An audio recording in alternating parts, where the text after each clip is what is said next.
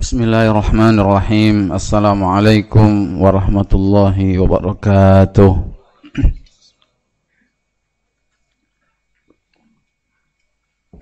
الحمد لله والصلاة والسلام على رسول الله وعلى آله وصحبه ومن تبعه وواله رب اشرح لي صدري ويشر لي أمري Wahlul uqdatam min lisani yafqahu qawli Rabbi zidna ilman warzuqna fahman Subhanaka la ilma lana illa ma'allamtana innaka antal alimul hakim Bapak-bapak, ibu-ibu jamaah salat zuhur. Masjid Assalam MTXL yang saya hormati dan insya Allah dimuliakan Allah Subhanahu wa taala. Tema kajian kita pada siang hari ini adalah tentang beriman kepada malaikat pencatat. Para jamaah sekalian yang berbahagia, Tema ini menjadi penting kita bahas karena dia adalah termasuk bagian dari iman kepada yang gaib. Iman kepada malaikat adalah termasuk di antara beriman kepada perkara yang gaib. Dan kalau kita melihat di dalam mushaf Al-Qur'an iman kepada yang gaib ini termasuk perkara yang di di apa diprioritaskan. Kenapa? Sebab di ketika Allah Subhanahu wa taala mengawali surat Al-Baqarah ya a'udzubillahi minasyaitonirrajim alif lam mim dzalikal kitabu la raiba fihi hudan lil muttaqin. Ketika Allah menegaskan bahwa Al-Qur'an kitabullah ini adalah yang tidak ada keraguan di dalamnya sebagai petunjuk bagi orang yang bertakwa, maka sifat yang disebutkan pertama kali orang yang bertakwa itu adalah alladzina yu'minuna bil ghaib. Jadi dia adalah menempati urutan pertama. Sebagian ulama menyebutnya dia adalah asas ya. Lahu dia adalah maqalidu kulli syai. Jadi semua amal manusia itu bergantung kepada imannya. Iman kepada yang gaib. Semua amal di dalam Islam ini pasti ada kaitannya dengan beriman kepada yang gaib. Dan di antara iman kepada yang gaib itu adalah beriman kepada malaikat. Nah makanya pada jemaah sekalian berbahagia, orang yang cacat imannya terhadap yang kepada yang gaib, dia tidak akan bisa menerima Al-Quran secara sepenuhnya. Dia tidak akan bisa menjadikan Al-Quran sebagai hudan, sebagai petunjuk. Dan akibatnya apa? akibatnya adalah akan berefek pada amalnya. Amal seseorang itu baik atau tidaknya maka bergantung tingkatan iman dia kepada yang gaib. Maka dari itu ayat berikutnya alladzina yuqimuna shalah orang-orang yang mereka mendirikan salat wa mimma razaqnahum yunfiqun dan orang-orang yang menginfakkan sebagian rezekinya itu adalah bagian dari amal ya. Amal yang bersifat uh, dia maupun amal yang bersifat maliyah. Itu bagus tidaknya adalah bergantung kepada iman kepada yang gaib.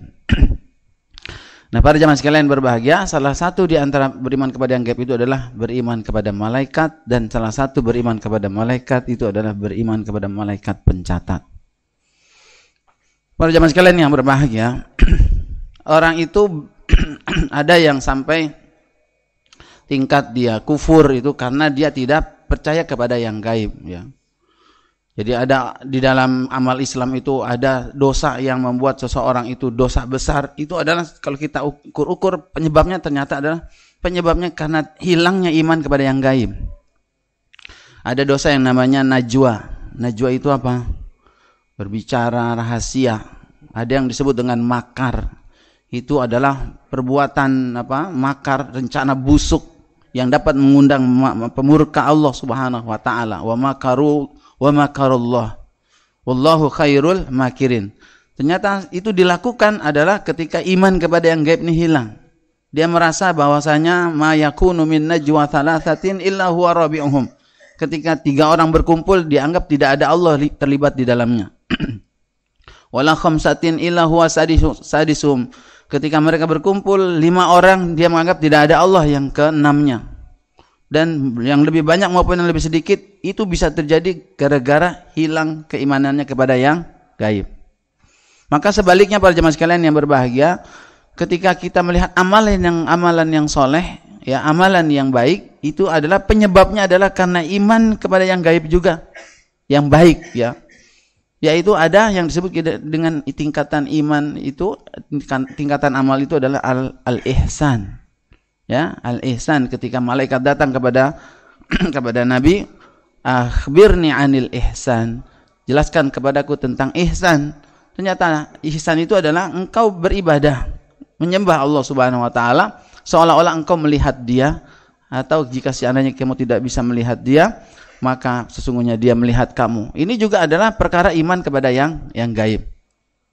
Maka para jemaah sekalian berbahagia diharapkan dengan uh, dengan kajian, dengan iman kita kepada yang uh, kepada malaikat ini adalah terjadinya peningkatan uh, amal dalam diri kita.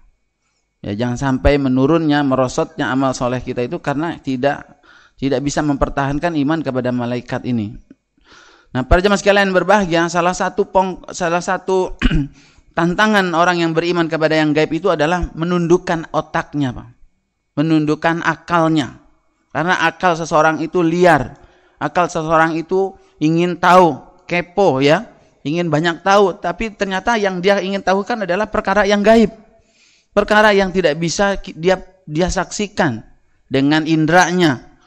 Maka dalam hal ini para jemaah berbahagia, dia harus mengalahkan akalnya, mengalahkan logikanya untuk kemudian percaya kepada Al-Qur'an, kepada Alkitab, ya Al-Qur'an. Karena dialah Allah Subhanahu wa taala alimul ghaib, orang zat yang maha mengetahui terhadap yang yang gaib. Nah, para jemaah sekalian berbahagia ketika kita bicara masalah malaikat umpamanya. Seringkali akal kita ini, otak kita ini uh, apa gatal ya, mau tahu mau tahu. Umpamanya ketika Allah Subhanahu mengatakan tentang malaikat di dalam surat Qaf ya. A'udzubillahi minasyaitonirrajim. Idh yatalaqqal mutalaqqiyani 'anil yamini wa 'anil shimali qa'id. Ingatlah ketika ada dua malaikat yang selalu mengikuti manusia. Mutalaqiyan, anil yamin ada di sebelah kanan, wa shimal dan sebelah kiri, qaid, duduk. Maka mulai kita bertanya, bagaimana duduknya? Malaikat sebelah kanan kita itu di sebelah mana sebelah kanannya? Apakah nangkring di pundak kita?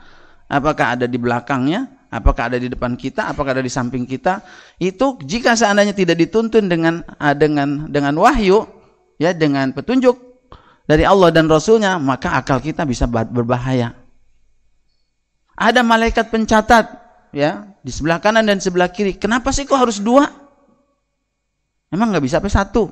Nah, tanya lagi kita, itu yang mencatat di malaikat sebelah kanan dan sebelah kiri kita itu sebenarnya jumlahnya ada dua untuk semua kita, ya, semua amalan kita dicatat oleh dua malaikat tersebut, ataukah setiap manusia punya dua? Nah, ini kan akal kita liar mempertanyakan hal itu. Di dalam surat Qaf juga Allah mengatakan wa na'lamu ma tuwaswisu bihi nafsuhu wa nahnu aqrabu ilaihi min hablil warid. Kami lebih dekat daripada manusia itu daripada hablil warid, daripada urat lehernya. Nah, langsung kita bertanya, Loh, kalau Allah sudah sedemikian dekat dengan manusia, kenapa perlu ada malaikat pencatat lagi? Bukankah Allah juga tahu tidak perlu memerintahkan malaikatnya juga dia juga sudah sudah mengetahui apa yang kita ucapkan, apa yang kita kita perbuat. Maka para jemaah sekalian berbahagia ini menjadi penting buat kita untuk membahasnya. Karena wa ma utitum minal ilmi illa qalila. Tidaklah kalian diberikan ilmu tentang hal yang gaib ini, tentang ruh ini adalah kecuali sedih sedikit. Nah, para jemaah sekalian yang berbahagia, ada berapa ini malaikat? Sebenarnya kita ini sedang tidak sendirian, Pak. Kalau kita membaca ayat tentang malaikat pencatat, ya, ada beberapa dalil, beberapa ayat yang menjelaskan bahwa sesungguhnya kita ini hidup berjalan ke sana kemarin ini kita tidak sendirian, ada yang mendampingi kita. Saya ambil contohnya adalah pertama surat Qaf ayat, dalil surat Qaf ayat ayat 17 18. Ya, berdasarkan ayat tersebut ada dua malaikat yang mendampingi kita. Ya.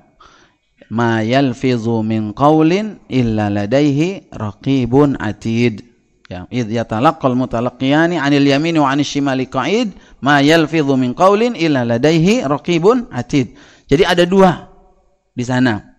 Kalau kita merujuk lagi di dalam uh, ayat yang lainnya, ya, uh, di dalam surat umpamanya surat uh, di dalam surat uh, Ar-Ra'd ayat 11 ya.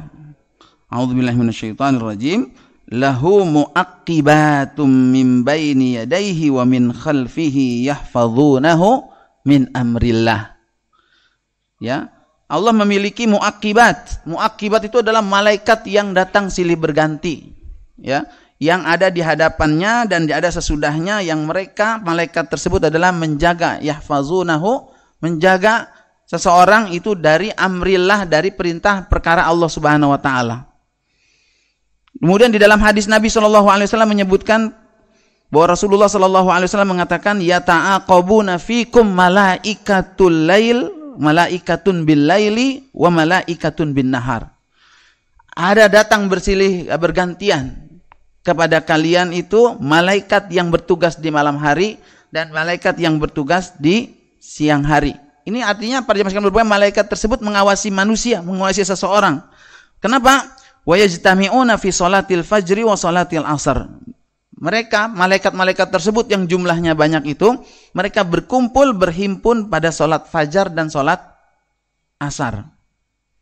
Lalu kemudian, Thumma ya'rujul ladzina batu fikum, kemudian malaikat yang bertugas di malam hari, itu mereka naik, mereka naik kepada Allah subhanahu wa ta'ala yang bertugas di malam hari dia naik kepada Allah Subhanahu wa taala fayas'aluhum rabbuhum wa huwa a'lamu bihim.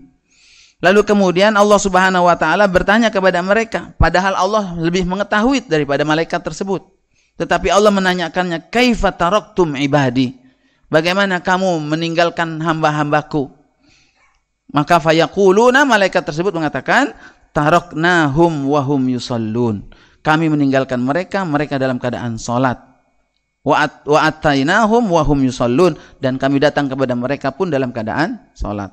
Yaitu salat apa perjamaah? Salat maghrib dan salat, eh, asar dan salat fajar.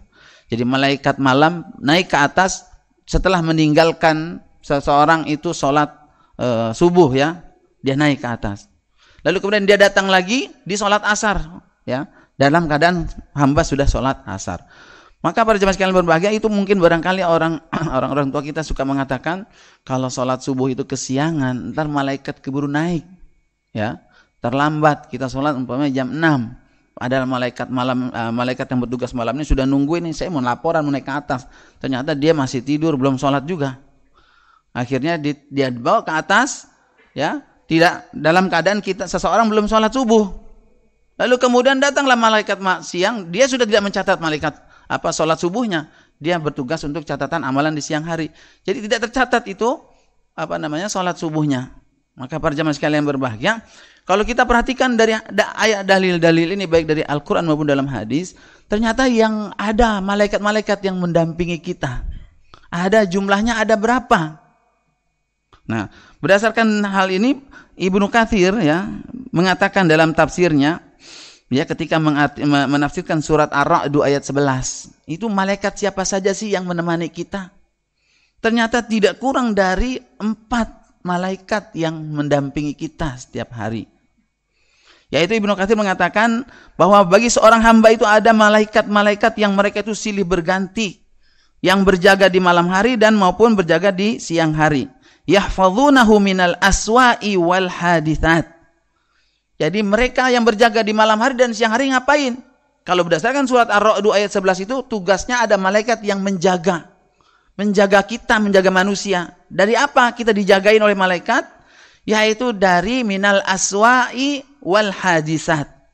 Yang pertama adalah mereka menjaga dari al-aswa, dari perkara-perkara yang su, perkara-perkara yang buruk, wal hadisat dan perkara-perkara yang datang, yang baru saja maka para jemaah sekalian berbelakang, apa yang dimaksud itu?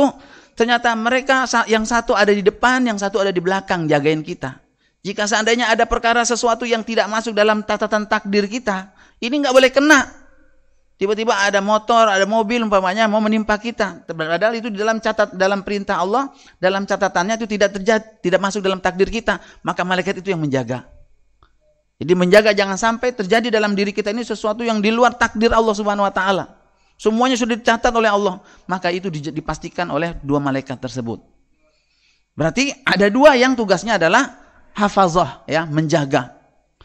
Kemudian Ibnu Katsir melanjutkan dalam uh, tafsirnya wa mala kama yata'aqabu kama yata'aqabu malaikatun akharun li hifzil a'mal min khairin aw syarrin. Sebagaimana ada juga malaikat-malaikat yang mereka datang silih berganti untuk apa? Kalau yang tadi untuk menjaga dua malaikat yang depan dan belakang untuk menjaga sedangkan yang dua lagi adalah untuk menjaga amal yakni mencatat amal baik maupun amal buruk. Malaikatun bil lail wa malaikatun bin nahar. Ada yang datangnya malam ada yang datangnya siang. Maka fasnani anil yamin wa shimal. Dua malaikat yang duduk yang ada di sebelah kanan dan di sebelah kiri itu adalah uh, asimal itu yaktubanil a'mal tugasnya adalah mencatat amal-amal yang sebelah kanan ya sahibul yamin yaktubul hasanat mencatat yang perbuatan baik dan sebelah kiri mencatat amalan-amalan yang buruk kita. Wa sahibu shimal uh, wa, malakani akharani yahfazani wa yahrusan wa yahrisan dan dua malaikat yang lainnya adalah menjaga. Berarti ada berapa malaikat yang menemani kita, Pak? Ada empat. Dua yang tugasnya menjaga, di belakang satu, di, belak, di, belak, di depan satu, di belakang satu. Dua lagi tugasnya untuk mencatat kanan dan kiri. Jadi empat kita di, didampingi oleh malaikat berjamaah. Nah, pada pada jamaah sekalian yang berbahagia, lalu berikutnya jadi kalau ada malam hari dua, eh, ada empat, siang hari juga ada empat, itu datang silih berganti. Nah ini wajib diimani. Kenapa? Ini perkara yang tidak kita bisa temukan di dalam dalam indera kita kecuali dari dari ayat maupun dalam hadis Nabi Shallallahu Alaihi Wasallam. Ada lagi tidak Pak? Selain dari itu? Selain empat malaikat yang mendampingi kita, ternyata ditemukan para jemaah dalam sebuah riwayat yaitu hadis riwayat Imam uh, Muslim dari sahabat Abdullah bin Mas'ud. Ya radhiyallahu anhu bahwa Nabi sallallahu alaihi wasallam bersabda apa kata Nabi? Ma minkum min ahadin illa waqad ukila bihi qarinuhu minal jin. Kata Rasulullah tidaklah di antara kamu seorang pun di antara kamu melainkan sudah ditetapkan baginya itu satu pendampingnya dari kalangan jin. Jadi empat malaikat dan satu jin korinu. Para sahabat bertanya, "Qalu wa iyyaka ya Rasulullah? Apakah kamu juga wahai Rasulullah?" Qala wa iya ya. Iya, kata Nabi, aku pun demikian. Ila annallaha a'anani. Melainkan Allah Subhanahu wa taala menolong aku lalu kemudian korin yang dari dari kalangan jin itu fa aslama dia tunduk patuh kepadaku. Fala ya'muruni illa bi khair, maka dia tidak bisa memerintahkan aku kecuali keba kebaikan. Nah, ini para jemaah berbahagia berdasarkan hadis dari riwayat Imam Muslim dalam kitab sahihnya ya. Hadis dari Abdullah bin Mas'ud berarti empat malaikat tambah satu jin ya. Kemudian di dalam riwayat yang lainnya dari dari hadis dari Sufyan dia mengatakan bahwa korin yang mendampinginya itu adalah korin yang mendampingi itu selain dari kalangan jin juga dari kalangan malah malaikat. Hanya sebagian ulama ada yang mengatakan korin yang dari kalangan jin itu sudah jelas tadi satu yaitu yang mencoba menggoda kita, mengganggu kita. Sedangkan korin dari kalangan malaikat itu ada yang mengartikannya yaitulah malaikat yang empat tadi. Ya, Nah para jemaah sekalian berbahagia, jadi kita ke mana-mana sebenarnya tidak sendirian. Maka di antara hikmah, di antara pelajaran orang beriman kepada malaikat, ya, di antara malaikat pencatat maupun malaikat yang menjaga kita, itu adalah menjadikan seseorang apa namanya e, malu, ya, malu untuk tidak berbuat, e, untuk berbuat jahat, dosa dia malu. Kenapa? Karena ada malaikat yang mendampingi dia dan juga malu untuk tidak berbuat baik. Kenapa? Karena ada malaikat yang senantiasa mendampingi dia. Nah, para jemaah sekalian yang berbahagia. jadi eh, kalau dulu kita pernah sering baca para jemaah eh, akal kita akan bertanya kepada memori kita. Dulu kita pernah belajar bahwa ada namanya malaikat rokib dan atid ya. Dulu kita belajar itu. Malaikat yang sebelah kanan namanya Rokib, malaikat sebelah kiri namanya Atid. Apakah benar demikian? Ini salah satu di antara barangkali wallahu alam di antara akal kita yang yang menerjemahkan sesuatu tetapi tidak dituntun oleh wahyu. Memang ada disebut kalimat Rokibun Atid dalam surat Qaf ayat 18. Tapi keumuman mayoritas ulama itu mengartikan bahwa Rokib dan Atid itu bukanlah nama malaikat. Rokib itu artinya murokobah, mengintai. Atid itu artinya mencatat dengan rapi, dengan teliti, jeli. Nah, maka kalau di, yang sebelah kanan ini dikatakan adalah rokib, sebelah kiri namanya atid, maka enggak, enggak nyambung, Pak. Jadi yang sebelah kanan, padahal dalam hadis di, dikatakan yang kanan ini nyatat yang baik, yang kiri nyatat yang buruk. Kalau dia yang namanya rokib, berarti kerjaannya mengintai aja yang sebelah kanan, enggak nyatat-nyatat. Yang sebelah kiri kerjaannya nyatet aja karena makna atid adalah mencatat, nggak ngeliat-ngeliat. Maka rokib dan atid itu adalah dua sifat yang ada di sebelah kanan kita, malaikat sebelah kanan kita dan juga malaikat yang ada di sebelah kiri, sebelah kiri kita. Maka para jamaah sekalian berbahagia lalu kemudian jadi bahan pembicaraan lagi. Itu yang dicatat oleh malaikat itu apaan aja. Kalau kita lihat di situ Pak, dalam surat Qaf, mayal fizu min qaulin. Qaul itu artinya apa qaul? Perkataan. Tidak ada satu lafaz pun yang terucap dari perkataan melainkan dicatat sama malaikat tersebut. Kok disebutnya perkataan doang? Perbuatan dicatat juga enggak? Kenapa tidak dikatakan perbuatan di situ tidak tidak tidak dicantumkan? Maka para jemaah sekalian berbahagia, ditulisnya di situ kalimat kaulin perkataan bukan berarti perbuatan kita jadi catat. Kenapa? Sebab dalam kaidah ya babul aula ya, bab dalam hukum priori, apa lebih utama, kalau malaikat itu bisa mencatat semua yang diucapkan oleh manusia, maka apalagi dia bisa mencatat apa yang di, dilakukan oleh manusia. Kenapa? Sebab mencatat apa yang dikatakan dengan mencatat apa yang diperbuatkan diperbuat itu mana yang lebih susah, Pak? Yang lebih susah adalah mencatat apa yang diucapkan. Coba Bapak-bapak kalau saya kasih pulpen, saya kasih apa namanya? catatan suruh mencatat semua yang saya ucapkan dari awal sampai akhir. nggak akan bisa mencatatnya. Tetapi malaikat itu bisa mencatatnya. Nah, kalau umpamanya perbuatan, Bapak-bapak bisa. Saya nggak ngapa-ngapain dari tadi diri aja di sini ngomong aja sama minum dikit. Gampang mencatat perbuatan, tapi mencatat ucapan itu lebih sulit. Maka saking detailnya malaikat itu dalam mencatat, Allah ungkapkan dengan bahasa yang yang dengan bahasa balagohnya tidak ada satu ucapan pun yang diucap yang diucapkan oleh seseorang melainkan di sana ada rokibun atid. Maka para jemaah sekalian yang berbahagia, jadi yang dicatat itu bukan cuma perkataan, tapi perbuatan. Itu di dalilnya ada dalam surat Al-Kahfi umpamanya. Surat Al-Kahfi mengatakan nanti ketika wawudi al-kitab fatarul mujrimina mushfiqina mimma fihi maka nanti ketika Alkitab itu diberikan, maka kamu akan melihat orang-orang yang berbuat dosa di dunia itu akan takut melihat catatan itu. Wa yaquluna ma ya lay ya dan mereka akan berkata ya lailata ya ya laita gimana? Ya lailatana ma li hadzal kitab la yugadiru saghiratan wala kabiratan illa ahsaha. Kaget dia, ternyata semuanya tercatat rapi, yang besar maupun yang kecil amalan tersebut. Wa wajadu ma amilu. Nah, ternyata di situ disebutkan dengan kalimat amilu, mereka amalkan, bukan mereka ucapkan. Jadi artinya pada zaman sekarang berbagai yang, yang dicatat oleh malaikat itu bukan cuma apa yang dikatakan, tapi yang ma'amilu yang mereka lakukan pun tercatat oleh malaikat tersebut. Inna alaikum inna alaikum lahafizin kiraman katibin. Ya'lamuna ma taf'alun. Ya, taf'alun itu artinya adalah apa yang kamu lakukan.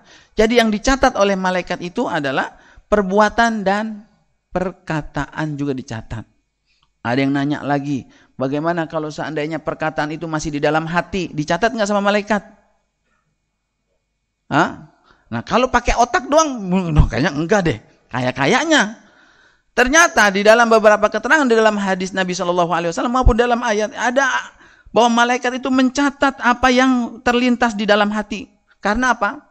Kalau apa niat seseorang yang disebut dengan azam ya, disebut dengan ham, itu adalah bagian dari min a'malil kulub. Dia termasuk dalam kategori perbuatan hati. Jadi kalau kalau dia manusia seseorang itu berniat ingin berbuat baik, pengen tahajud, pengen sedekah, maka itu sebenarnya dia sudah hatinya sudah ber, ber, ber, berbuat. Maka perbuatan hati pun di, dicatat oleh oleh Allah Subhanahu wa taala. Nah, ini dikuatkan dalam Al-Qur'an surat Az-Zukhruf ayat 80 para jemaah. Surat Az-Zukhruf ayat 80. Allah mengatakan, "Am yahsabuna anna la nasma'u sirrahum wa najwahum bala wa rusuluna ladaihim yaktubun." Surat Az-Zukhruf ayat 80. Apakah mereka mengira bahwa kami tidak mendengar sirrahum? Sirrahum itu adalah apa yang mereka sembunyikan. Wa najwahum dan apa yang mereka bicarakan secara rahasia. Bala wa rusuluna ladaihim yaktubun. Benar, para rusul kami, para malaikat kami mencatat semuanya. nah, perjalanan sekalian berbahagia, itu ternyata belum lagi hadis yang mengatakan bahwa kalau ada seorang hamba Faman hamma bihasanatin. Kalau dia sudah pengen niat melakukan sebuah kebaikan, tapi kemudian dia tidak amalkan, dapat pahala enggak? Padahal dia belum ucapkan. Ya, dia pengen ke masjid, udah berangkat, udah wudhu dari rumah, udah pakai sepatu, udah pakai sendal berjalan, tiba-tiba di jalanan terjadi apa hambatan, bocor bannya atau dia ketabrak dan lain sebagainya hingga nggak jadi dia datang ke masjid. Dapat pahala nggak dia? Satu pahala. Nah, padahal dia belum mengucapkan apa-apa itu. Maka amal hati itu juga sudah dicatat oleh oleh malaikat. Nah, yang tidak dicatat itu adalah yang kalau dia mau berbuat jahat. Dia mau berbuat jahat, belum diucapkan, maka itu dicatat sebagai dosa. Sampai dia ucapkan, maka itu dosanya berapa? Satu. Tapi kalau berkebaikan, meskipun belum diucapkan, sudah dah dapat. Saya umpamanya ngeliatin bapak ini pada gimana sih ini orang jelek-jelek banget dalam hati doang. Dosa nggak saya? Nggak dosa. Nah, makanya kalau mau ngatain orang, mau gibah orang dalam hati aja. Nah, insya Allah nggak nggak dosa itu. Liatin aja. Nanti kenapa sih ngeliatin aneh? Ternyata kita lagi kesal banget sama dia, udah gitu ngomongin aja. Itu. Nah, para jemaah sekalian yang berbahagia, jadi yang dicatat oleh malaikat itu semuanya. Tetapi kemudian ada yang eh, para ulama berbeda pendapat, apakah yang baik-baik saja apakah semuanya sampai perkataan kita saya mau makan, saya mau minum, saya mau tidur, saya mau pergi, itu dicatat juga perkara-perkara yang tidak meng meng meng mengandung kebaikan ataukah yang dicatat itu adalah yang mengandung pahala dan dosa saja.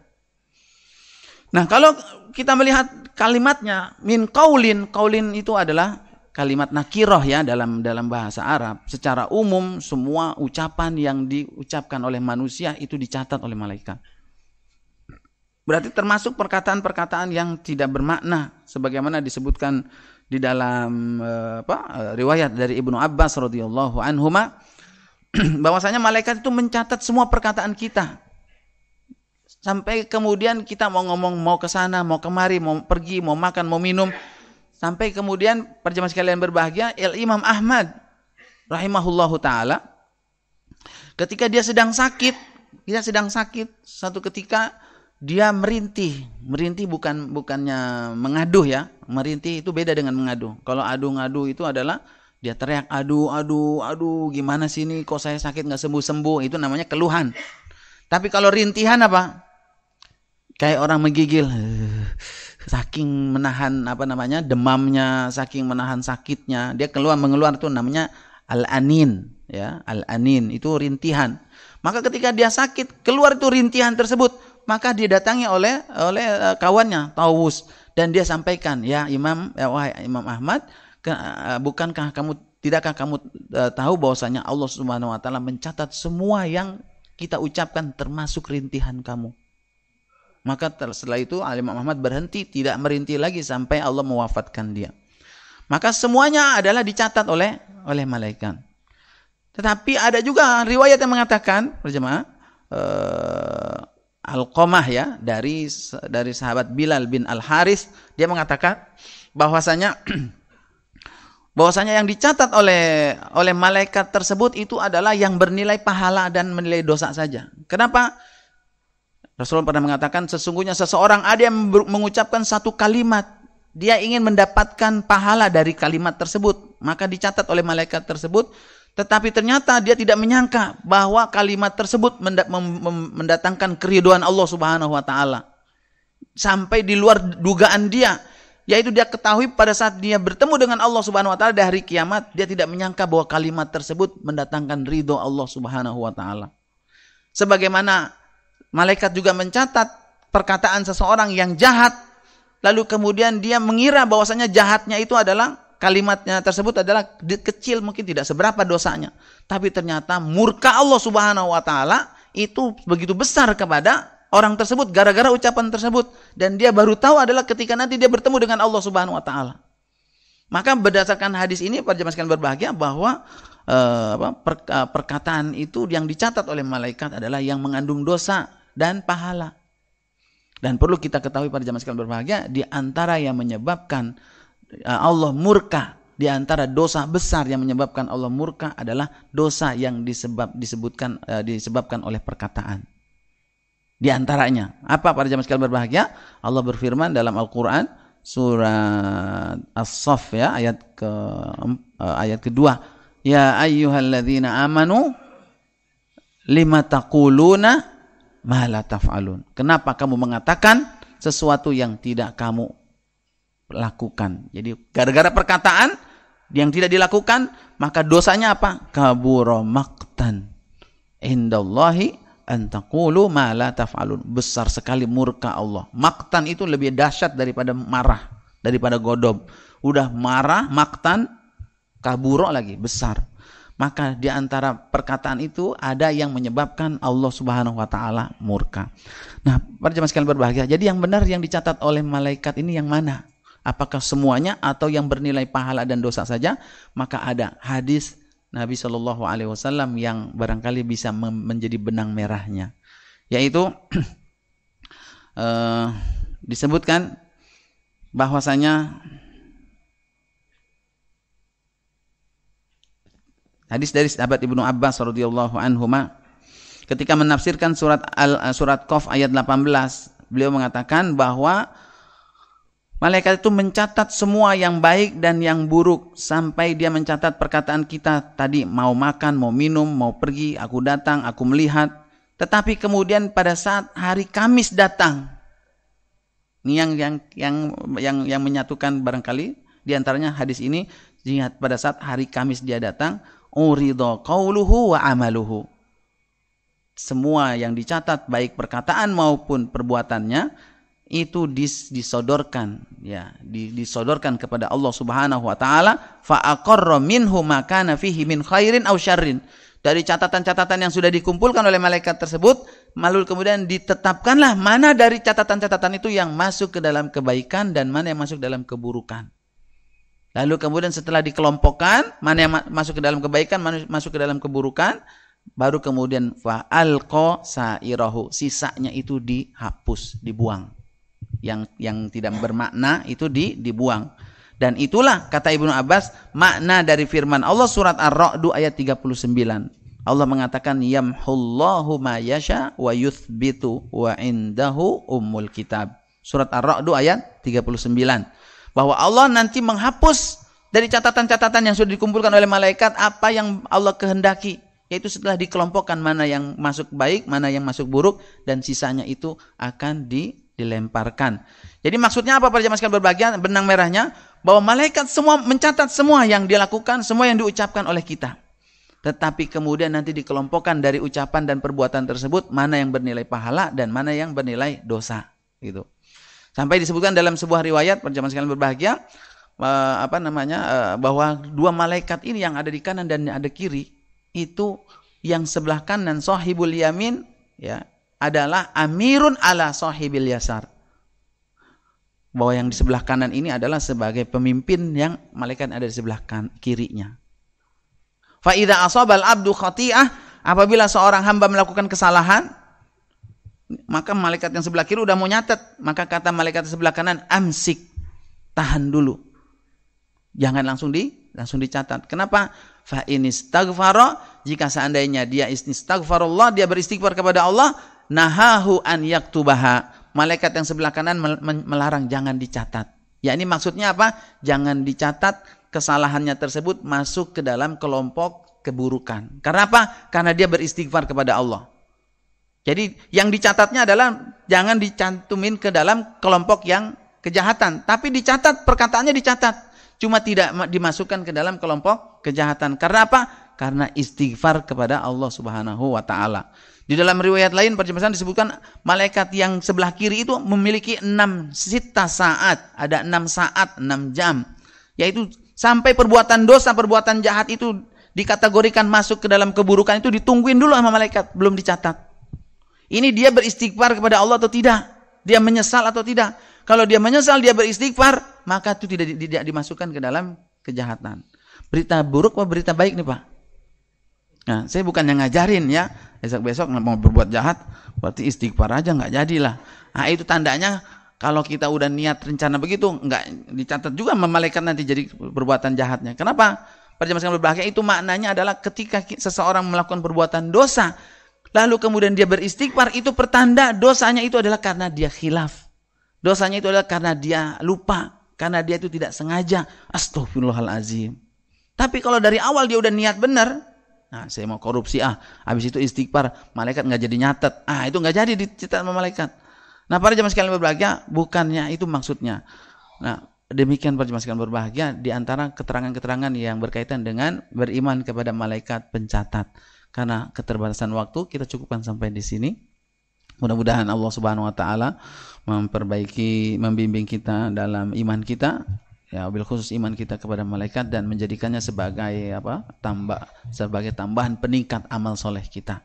Hmm. karena Nabi Shallallahu Alaihi Wasallam pun menggambarkan bahwa uh, ketika suatu ketika Nabi sedang duduk-duduk bersama para sahabat ya uh, Nabi lagi santai ya sampai dia uh, jubahnya itu terangkat ya kelihatan apa betisnya. Ada yang mengatakan kelihatan sebagian pahanya. Tiba-tiba datang sahabat Abu Bakar As-Siddiq radhiyallahu an Lalu kemudian uh, Rasulullah diam tidak bergerak. Maksudnya biasa saja ketika Abu Bakar datang. Datanglah kemudian Umar. Nabi pun tidak memperbaiki posisinya. Tetap seperti itu. Begitu datang Utsman bin Affan, baru Nabi tutupin. Maka Aisyah radhiyallahu anha istri Nabi nanyain, "Ya Rasul, tadi giliran Abu Bakar datang, giliran Umar datang, kok ente biarin aja? Tapi giliran Utsman yang datang, kenapa ente tutup?" Ini astahyi kata, kata Rasulullah SAW, sesungguhnya aku malu Malu dari apa? Malu dari dari orang yang malaikat sendiri malu kepada dia. Siapa yang dimaksud? Utsman bin Affan itu malaikat saja malu terhadap dia. Saking sifat pemalunya Utsman.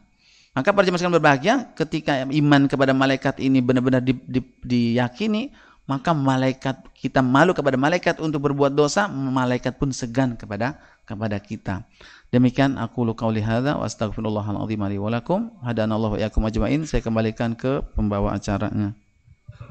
Alhamdulillah jazakallah. Kita atas